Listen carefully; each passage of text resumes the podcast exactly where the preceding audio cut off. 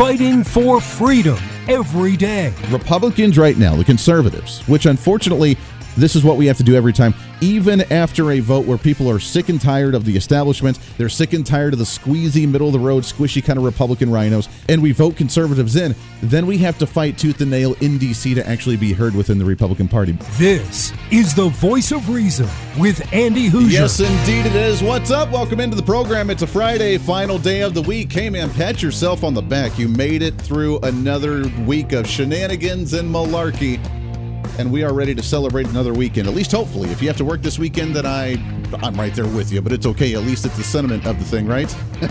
so welcome into it. Broadcasting live out of the heart of the nation here in Wichita, Kansas on our flagship radio station. We are all over the country. Multiple radio stations, TV, live streaming, podcasting, however you watch or listen to the show. Welcome aboard your Millennial General reporting for duty like we do every single day. There's a lot to talk about. What a massive week that happened, obviously. We had investigations in Washington, D.C. on the Biden family with the IRS whistleblowers. We had a cancel culture committee or a censorship culture that was censored by because they didn't like what Robert F. Kennedy Jr. had to say at the hearings, which I found quite fascinating. There's a lot of that. We have policy issues, we have statewide issues. What a mess but it's a Friday, so we need to keep it somewhat lighthearted. I am ex- I, I can't say I'm excited. There is a particular individual that is excited about movie weekend. And with the ongoing walkouts and protests from the Actors Guild, the writers' strike that's all going on in Hollywood right now, there is concern, and according to some, that this could be the end of Hollywood as we know it. Now, I've told you before that I think that's a good thing. Maybe we need the reset button, and you have been making a major impact on the industry right now, not just in movies, but in all the industries altogether. Because you, with what you're doing with your hard earned money and with your paycheck and what you're investing in, what you're buying, the products that you're purchasing right now, you're having an impact on the direction businesses are going to go. Now they're fighting it tooth and nail, but they're they're going to have to get on board one way or the other. Prime example, Bud Light, when they've had to close down two of their distribution facilities making products for Bud Light. And then Anheuser-Busch is like, nah, it's really not that bad. Well, it's kind of is, at least for that one. Now, obviously, Anheuser-Busch as a company overall, going to be just fine because they have so many other beers that people continue to buy. But we did make a statement with Bud Light. Now it's almost taboo to walk around with a Bud Light around your friends without them making fun of you in some way, shape, or form. Uh, we also have a big anti ESG movement going on at the statewide levels, which is amazing to watch. We've talked about that many times before as well. We see Kohl's taking a hit, we see Target taking a hit, we see uh, even Hollywood beginning to take a hit, where Disney starting to feel the brunt of it the last couple of movies that they've released have not been the biggest ones that they've hoped for or wanted, with more uh, quote unquote wokeness coming out of Hollywood right now, where really we're seeing it at the box office. Now, we read the box office numbers uh, a couple days ago on the overall of what we're seeing in box office numbers year over year, and it's quite it's down quite dramatically. But uh, are we going to see that climb up a little bit, especially with some of the releases that we're seeing this weekend? Now, as I mentioned, there is a little voice of reason that is extremely excited about a certain movie that was released today, last night, today, whenever it was, and uh, she is giddy beyond belief about being able to watch this movie with Barbie this weekend. I am I'm trying to get excited because it's obviously going to be for her, but we'll see how that one goes. Nonetheless, there is another movie that we've talked about a bit on the show that is still making ground. And let me get the latest numbers here. Let me find, hold on, let me go back to boxofficemojo.com that really shows some of the box office numbers right now. We're still, just in the last day, Sound of Freedom has hit $4.7 uh, million in the box office. The latest week, it's still at number two behind Mission Impossible Dead Reckoning Part 1 at $27.3 million, officially topping $100 million total in the box office. That's coming from a movie that had a budget of $8 million. And that's where we start the program today. What's trending today? As I'm super excited to have on the program, she's one of our favorite guests on this show, as we like to have her as much as we possibly can. She's a writer, contributor, journalist for The New American, thenewamerican.com. Excited to have back on here Annalisa Pesek. Annalisa, how are you today? I'm well, Andy. Nice to be with you again. Yeah, it's so good to talk Now- with you. I'm, you know, math is not my my strongest skill set, but I just listened to your numbers for The Sound of Freedom, and I see a bit of a discrepancy from what I've seen. Oh, And maybe correct me if I'm wrong, but I'm seeing it capping close to a hundred million in its third week. a hundred million is third week. Now, this yes, in three weeks total, I've heard as well that it's capped at a hundred million or it's broken a hundred million. The last week alone between July or I'm sorry, the last weekend between July 14th through the 16th, according to the box office mojo, it hit twenty seven point three million dollars that weekend alone. So That weekend alone. Okay. that weekend alone. So just yesterday, according to the 19th on this one, in one single day, it hit 4.7 million dollars at the box office. So this thing continues to climb, and that's with all the negative publicity. That's with really zero promotion of the movie before the release of it, and this thing's just blown up all over the place. Yeah, it's soaring. And I bet those executives over at Disney and Fox are just hanging their heads and licking their wounds because, you know, they owned the rights to this film well before Angel Studios came on the scene, well before they ever thought about acquiring the rights. And it, it went through um, a lot of litigation once the um, the right once Disney decided not to distribute it. So originally it was with Fox, then it went to Disney. Disney decided not to distribute it, and then there was this long litigation between Disney and uh, I think uh, several other big box studios and Angel Studios, not specifically about Sound of Freedom, but about another product that Angel was was advancing that was not helping Disney sales. But you know, I bet I bet now they're just thinking we did something wrong, but then you know, out there in, in the media, they're you know covering up with oh this is all propaganda and QAnon conspiracy when I don't know where QAnon even was five or six years ago when this movie was was underway. But the uh, the backstory to the movie is almost as compelling as the movie itself, and I've had some I've had fun researching that part of it. I can only imagine. There's a lot to unpack here, Atlas. So let's start at the beginning. I I don't like to usually jump right to the conspiracy theory side of things, although they're quite fascinating to me. But uh, let's talk about why Fox, why Disney didn't choose to release this movie. Now, for the preface here, and the reason I say I don't like to automatically jump down the road of conspiracy is that there are a lot of times, and, and it's almost a norm in Hollywood, where a film is made and then the production company, the over overseeing company, tables it because they don't think it's a good time to release it. They ended up not liking the product at the end of the day, and they, there's a lot of movies that don't get released at the end of the day. So by that itself, we can say, all right, you know what? Sometimes they don't get released. This might have just been one of them. Um, but do you think there was something else here, or something a little bit deeper on why they chose not to release this movie? Well, you know the old joke about what what is the difference between a conspiracy theory and the truth? it's like six weeks, six Mm, months. yeah. Pick a number. Um, what is it? That's the question everyone's asking, including Tim Ballard, who, for your listeners, if you don't know who Tim Ballard is, his life story is the basis for this film.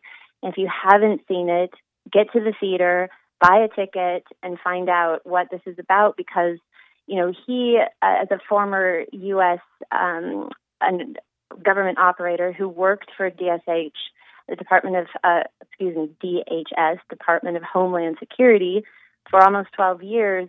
Um, he went his own way after the department declined to fund his idea of these child rescues. Now, he was catching pedophiles for years and putting them behind bars, but the children were somewhat secondary and he's made them a priority and that is what this film is about. And he's always asking this question why is the left condemning it? Why are these big studios not wanting to expose it? What is what is it that they don't want to talk about Yeah. um, i thought an interesting point he made recently was that the rescue that the, that is illustrated in the film was reported by all of the major outlets you know the guardian the New York Times. At the time, it, it, it took place in Colombia, and it was touted as this wonderful thing that we're going to put a stop to. We're going to put an end to child the child sex trade by you know rescuing these children and making sure this stuff is stopped.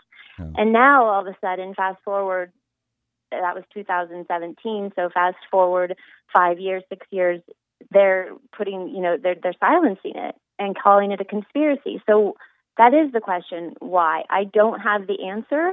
I think that these are sick people. Um, I mean, maybe it's just comes down to pure evil that they they want to cover this up and make it sound like it's not as much of a problem as it is, and pedophilia pedophilias have every right to uh, pedophiles have every right to be um, you know to, to exercise their desires as as the rest of us. Yeah. I'm not sure. I what are your thoughts? Uh, uh, yeah, it, it, brings up a good point. What's weird to me, and what I guess adds on to maybe that concern or that quote unquote conspiracy theory, is the fact that when they deny this stuff, they're blatantly denying it, saying that it's not a major issue at all. Now, they're even going against their own government's data, the World Health Organization's data, showing that there's between one to two million children in slavery that includes the sex trade as well across the entire globe and they're that's the same numbers that they quote in the movie and the little messages they have after the movie but yet the liberal pundits in the media are saying that's not true like you said it's all based on conspiracy qanon stuff and that there's actually not a major problem here don't pay attention to it don't look at it because it's all a bunch of rhetoric you would think even if you don't like the quote unquote conspiracy theories or QAnon or whatever they want to say, that be like, you know what? Yeah, this has a great message. We need to address this. We just don't want the conspiracies to take a hold of the issue. That would be a message. This is just, hey, don't pay attention to it because it's not really happening. That's weird to me. It's weird, and it's not political. This is not a political issue. The movie is not political. It does not focus on sending a message about a certain politician or a certain way to vote. This basically exposes low, even low level operators. We're not talking about the Jeffrey Epsteins of the world who are, you know, catering to the rich and powerful. These people, and there are millions of them, are sway, are, are kidnapping children. They're raping children. I mean, it's gritty. It's it's hard to confront when you think about a child being raped 15 to 20 times a day. Mm-hmm. And you can turn over a child so many more times than you can turn over, say, a bag of cocaine, right? This is one of the messages in the film is that the child sex trade is going to surpass the drug trade. It's already surpassed the illegal arms trade. It's it's it's booming. And where is it booming the most? It's booming the most here in America. Yeah. And that is something that I thought about a lot when I was watching the film because at first you feel this distance from it because it takes place in Central America. And the rescue takes place there, and these children are trafficked across the U.S. border at various points, but most of it takes place elsewhere.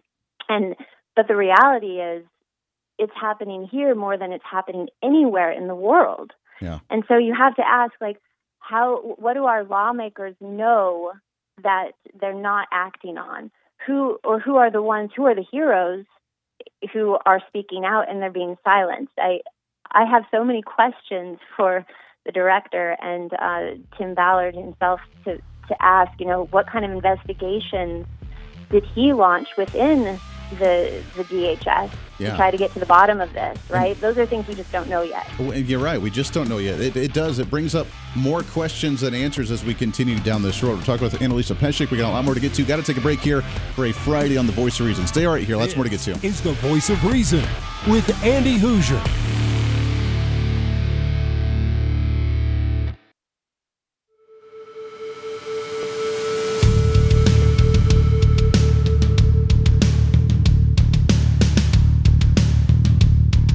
fighting for freedom every day.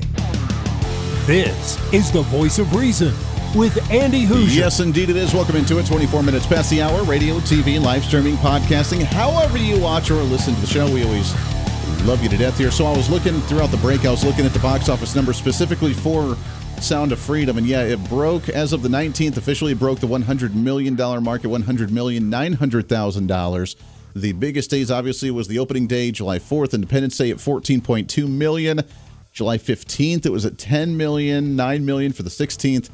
As of the 19th, it was sitting about four and five million dollars over the last few days. So still growing, still doing well. Highly encourage individuals if you have not watched the movie yet to go and watch it. Don't listen to the mainstream media with their li- just blatant lies, blatant lies. I've never seen anybody lie so much about a particular thing. It's not really happening. It's all just fake.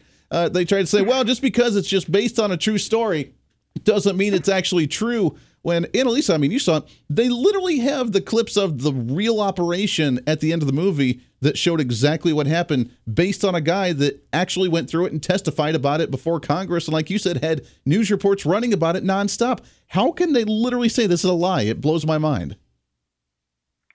It is mind blowing, and it's it's it's difficult to wrap your head around it because if it was any if it was anything else, what is the most vulnerable person on the planet is a child, right? What do parents and family do for a child? They will lay down their life for their child. They will give their lives for their children.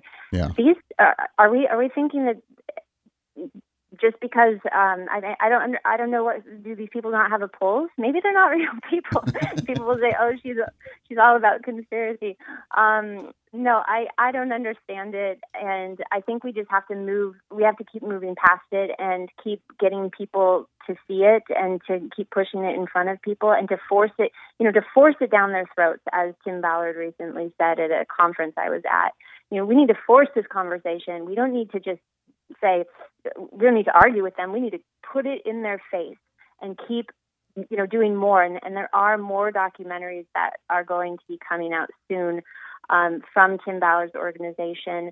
I don't know about Mel Gibson putting out a documentary. I've heard um, rumors about that, and then I've heard that they were squashed. And so I can't speak to that, but mm. I think that there um, are going to be a lot more of this kind of material coming out because now it's exposed, and it, and it had to be exposed through a small independent studio like Angel to to get it off the ground. Which, hey, I, and, and that's that's that's wonderful, right? These yeah. people are doing great work, and so we're we're making progress. I I think this is a step forward it is a step forward, and I hope you, like you said, I mean, this is going to be a topical issue. I think for a lot of people, it's been a lingering one for a while. I think since the arrest of Jeffrey yeah. Epstein and that whole topic, where it really yeah. brought it to light. And uh, this is just another one. And if we do see more documentaries, I've heard as well about the Mel Gibson one. I would love to see that because of how ostracized he's been from Hollywood. It would be amazing to see someone as high profile as him really come out with something like that. I think that would shake things up a little bit as well, uh, where he's wanted to apparently expose a lot of what goes on within Hollywood itself, which would be a really fascinating one. Uh, too. Last question for you, we got just about 30 seconds here, but why do you think your speculation on why you think we see such a hot demand for child trafficking here in the United States? I know it's a big topic in about 30 seconds, but just a little teaser for us. I think it's driven by how removed people are from one another. I think that we're spending a lot more time on our devices, we're spending a lot more time alone, and people are looking not only for ways to turn a profit fast, but to gratify their loneliness that is essential to you know our human condition is to be with other people and to be we are social creatures mm. so i think it's isolation driven i think it's um a non you know the anonymity of it right you can do anything behind the screen you can be anybody and that is you know people are taking that and using it for evil that is very true annalisa it's so good to talk to you my friend have a wonderful weekend let's get you back on the show again real soon what do you say i say yes Thank you, Andy. Always a pleasure. We appreciate it. Lots more coming this up here on The Voice of Reason. Stay right here. Voice of Reason with Andy Hooser.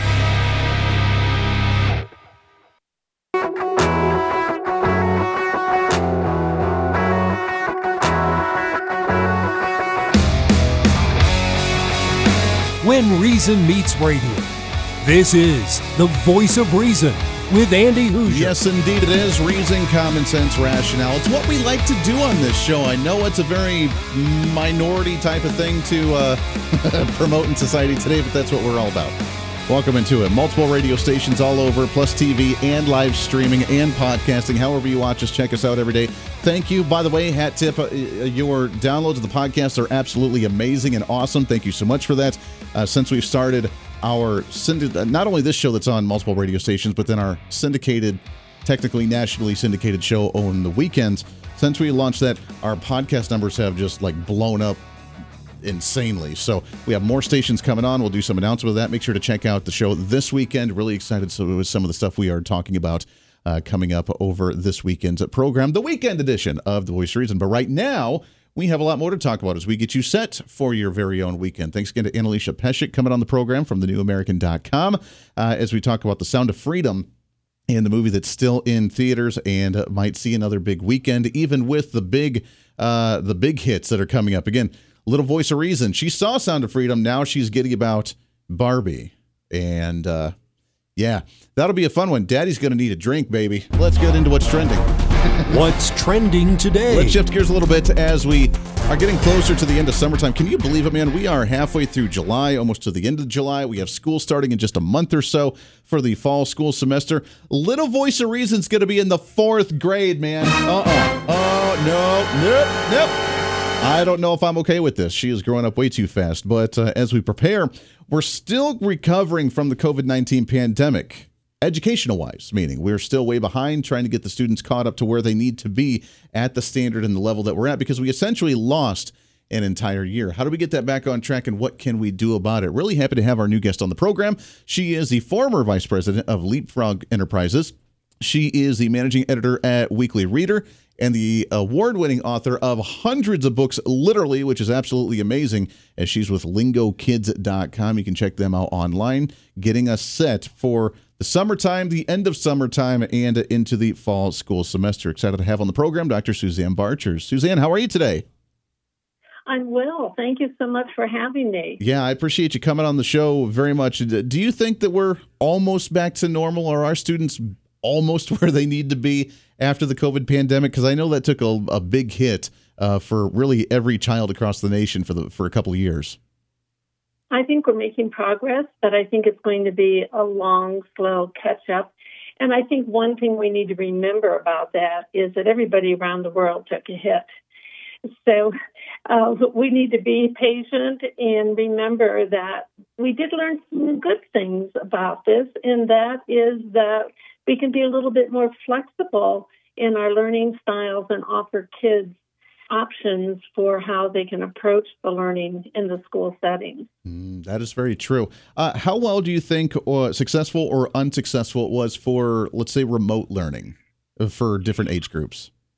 Yeah, I think it was tough for a lot of kids. I think being in front of screens for hours a day was really difficult for the younger students personally, my grandchildren were very lucky because I went back to my roots of teaching and I took them under my wing for the year, a fifth grader and a kindergartner. And it was a real wake up call for me, too, because, yeah, teaching's tough.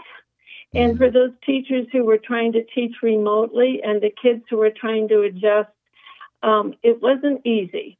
Yeah, I can only imagine uh, how difficult it was, especially now that we have the summertime. There's been school districts, and I've been open to this idea. I'd love to pick your brain on this, but there's been some schools that have talked about doing a year round school year instead of having like two months off for the summertime, doing it year round, but then just extending some of their breaks to like two or three weeks at a time uh, during the holidays to where they still get a break, but you're going all year and you don't lose a lot of the education that you got out of the uh, spring semester with, and then you forget all about it, and then it's tough to get back into the fall semester. Would that be beneficial, do you think, for a lot of students? I think that would be wonderful. When I was raising my children, they did have that kind of a schedule. And we were in the schedule where they were off in October. I'm sorry, it was September, October. And then in the spring, so we could travel a little bit in the off season, which was great. They were a little bit more flexible with all of the schedule, and the children throughout the year were staggered with their program. Historically, we didn't do that because we were an agrarian society for many years, so it was a little bit tough to get away from that. Now, I think some of the reasons for doing that are pretty mechanical. Bus schedules can be refigured out, and um, most schools have air conditioning or they can get it. The resources are there for that. Uh, it's a tradition that we just need to let go of and think more about getting away from that summer slump yeah. that they encounter because it's tough to keep academics going during the summer when you just want that break and then you get a little mentally lazy because it goes on for longer than what's really best for the kids. Yeah, that is true. I remember as a kid, I, I, mean, summertime you did. It was it took a while. It took the first month or so to get back into the swing of, oh yeah, I remember what we did last spring because it was nothing that I paid attention to during the summertime. I was so focused on sports and the vacation time and just enjoying the outdoors and going around having fun uh, fun with friends. Uh, on the same front, a lot of rural communities across the nation, and we've had this discussion here in Kansas, where I'm at with our flagship station. A lot of schools are doing this, but uh, a lot of the smaller schools in rural districts that have less kids, maybe some budgetary restraints, they're going to four day school weeks. And uh, uh your is this going to be beneficial to children, or do you think that's going to be cramming too much into longer days and then having another day off where they could forget it all? if it's handled correctly, I think that would work. I can see advantages for it. I can also see disadvantages. One of the advantages is that I think it would be reasonable to not make the day so terribly long, but to give the students some things to do on Friday, perhaps Friday morning, that they could do remotely or do on their own, project based things, maybe even group things where through Zoom the students could be talking to each other and doing some activities.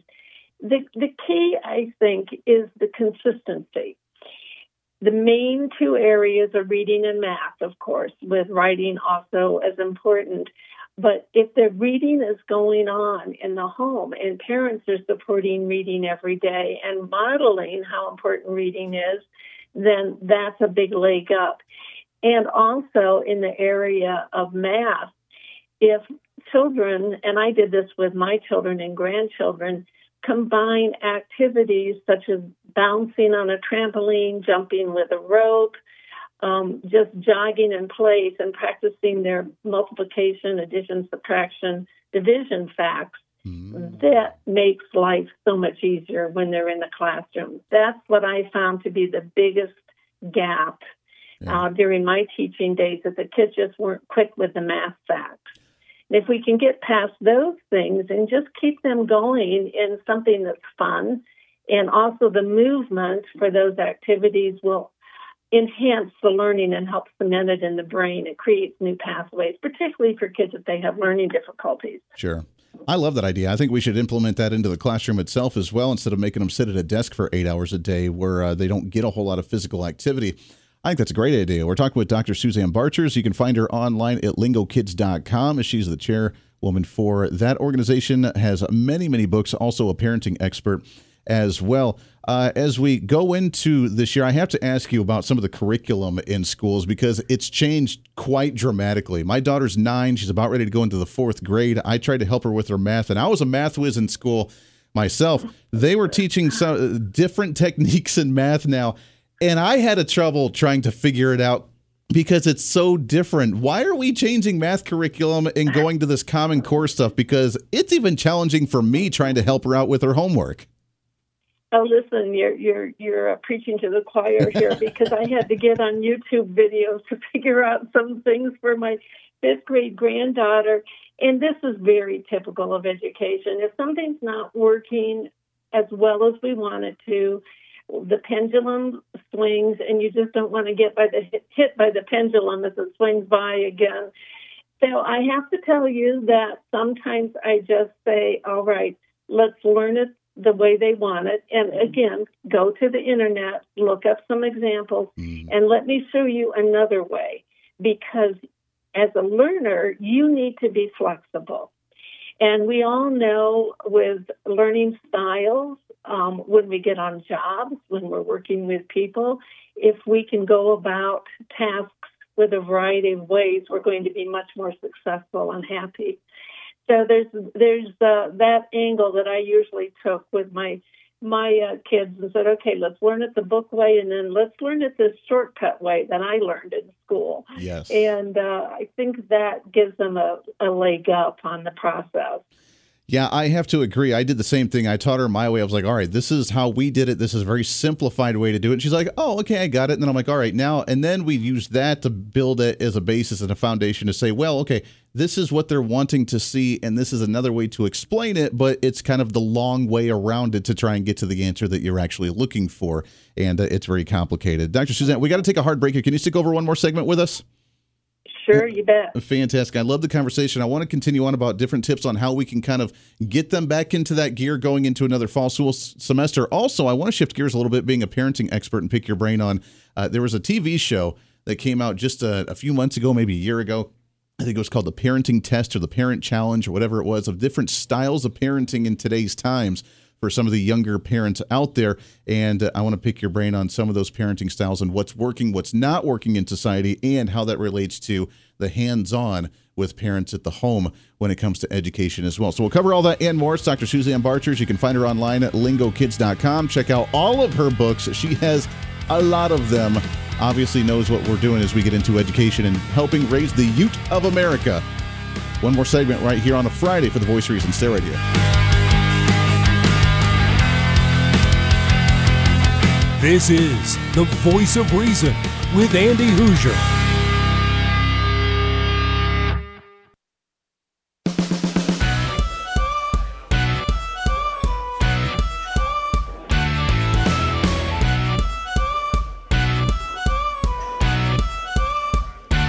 Fighting for freedom every day.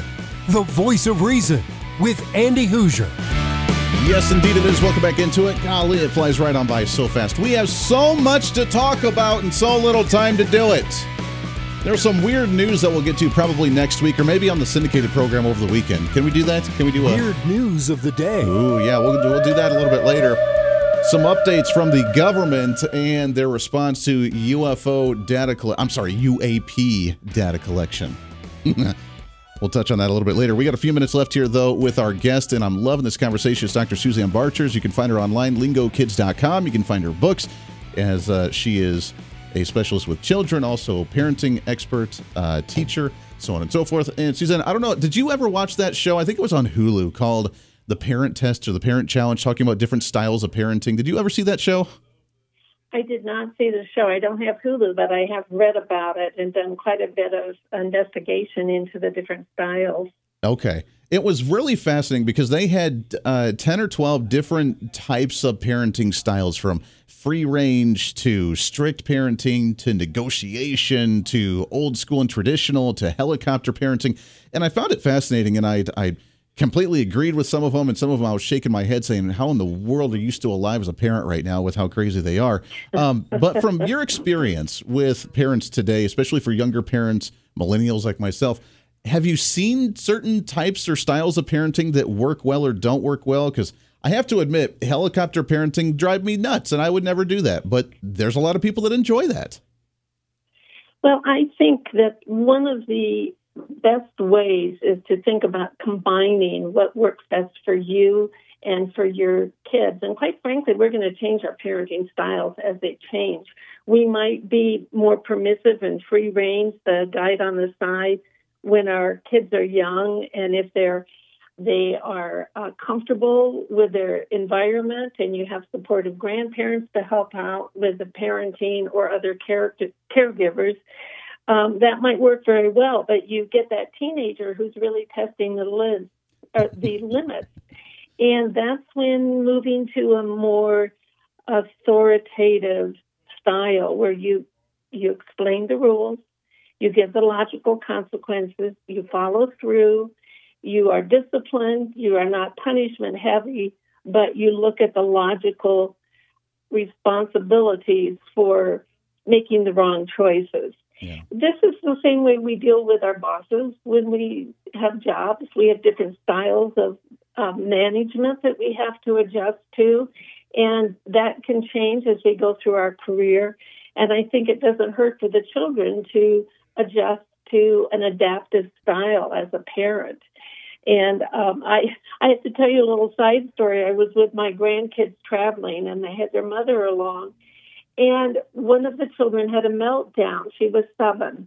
And we were in London at the time. And I asked her the next morning, I said, when I homeschooled you or when I travel with you alone, I don't get meltdowns from you. What's different? And we're not upset. I'm just curious. And she said, Well, with you, it's 95% discipline. And with mom, it's just easy.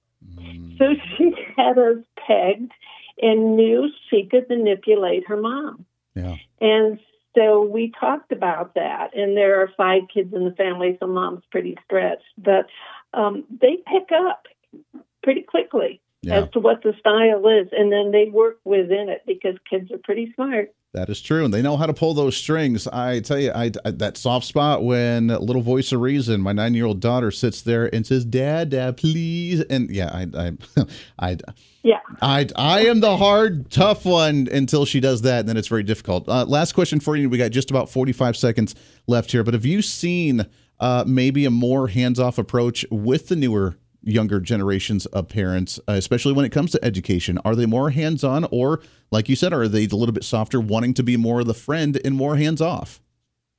I think there's more of that, but I think there's still a mix. You see the whole range from the parents who say, do it my way or the highway or because I told you. And I think now what we're doing is just identifying those styles. So being an informed parent, and choosing when a different style works best for you and your kids, between the kids, among the kids, yeah. and among their years, works best. I love it. So much information. I could talk to you about this for hours. I love the conversation. It's Dr. Suzanne Barchers. Find her online, lingokids.com. Find all the books and uh, find a way to get your kids active again. Start gearing them towards that fall school semester. Suzanne, we appreciate the time very much, my friend. Let's get you back on the show again real soon. Thank you. Hey, appreciate it very much. There it is. Week's already over, man. It's a Friday. Go enjoy. Go go have that adult beverage as long as it's not a Bud Light. Ha! See what we did there? Back at it again with our syndicated program over the weekend. Check it out. Again, we'll see you on Monday. Podcast up here in just a little bit. Until then, be your own voice of reason. This is the voice of reason. I'm Andy Hooser. We'll see you on the radio.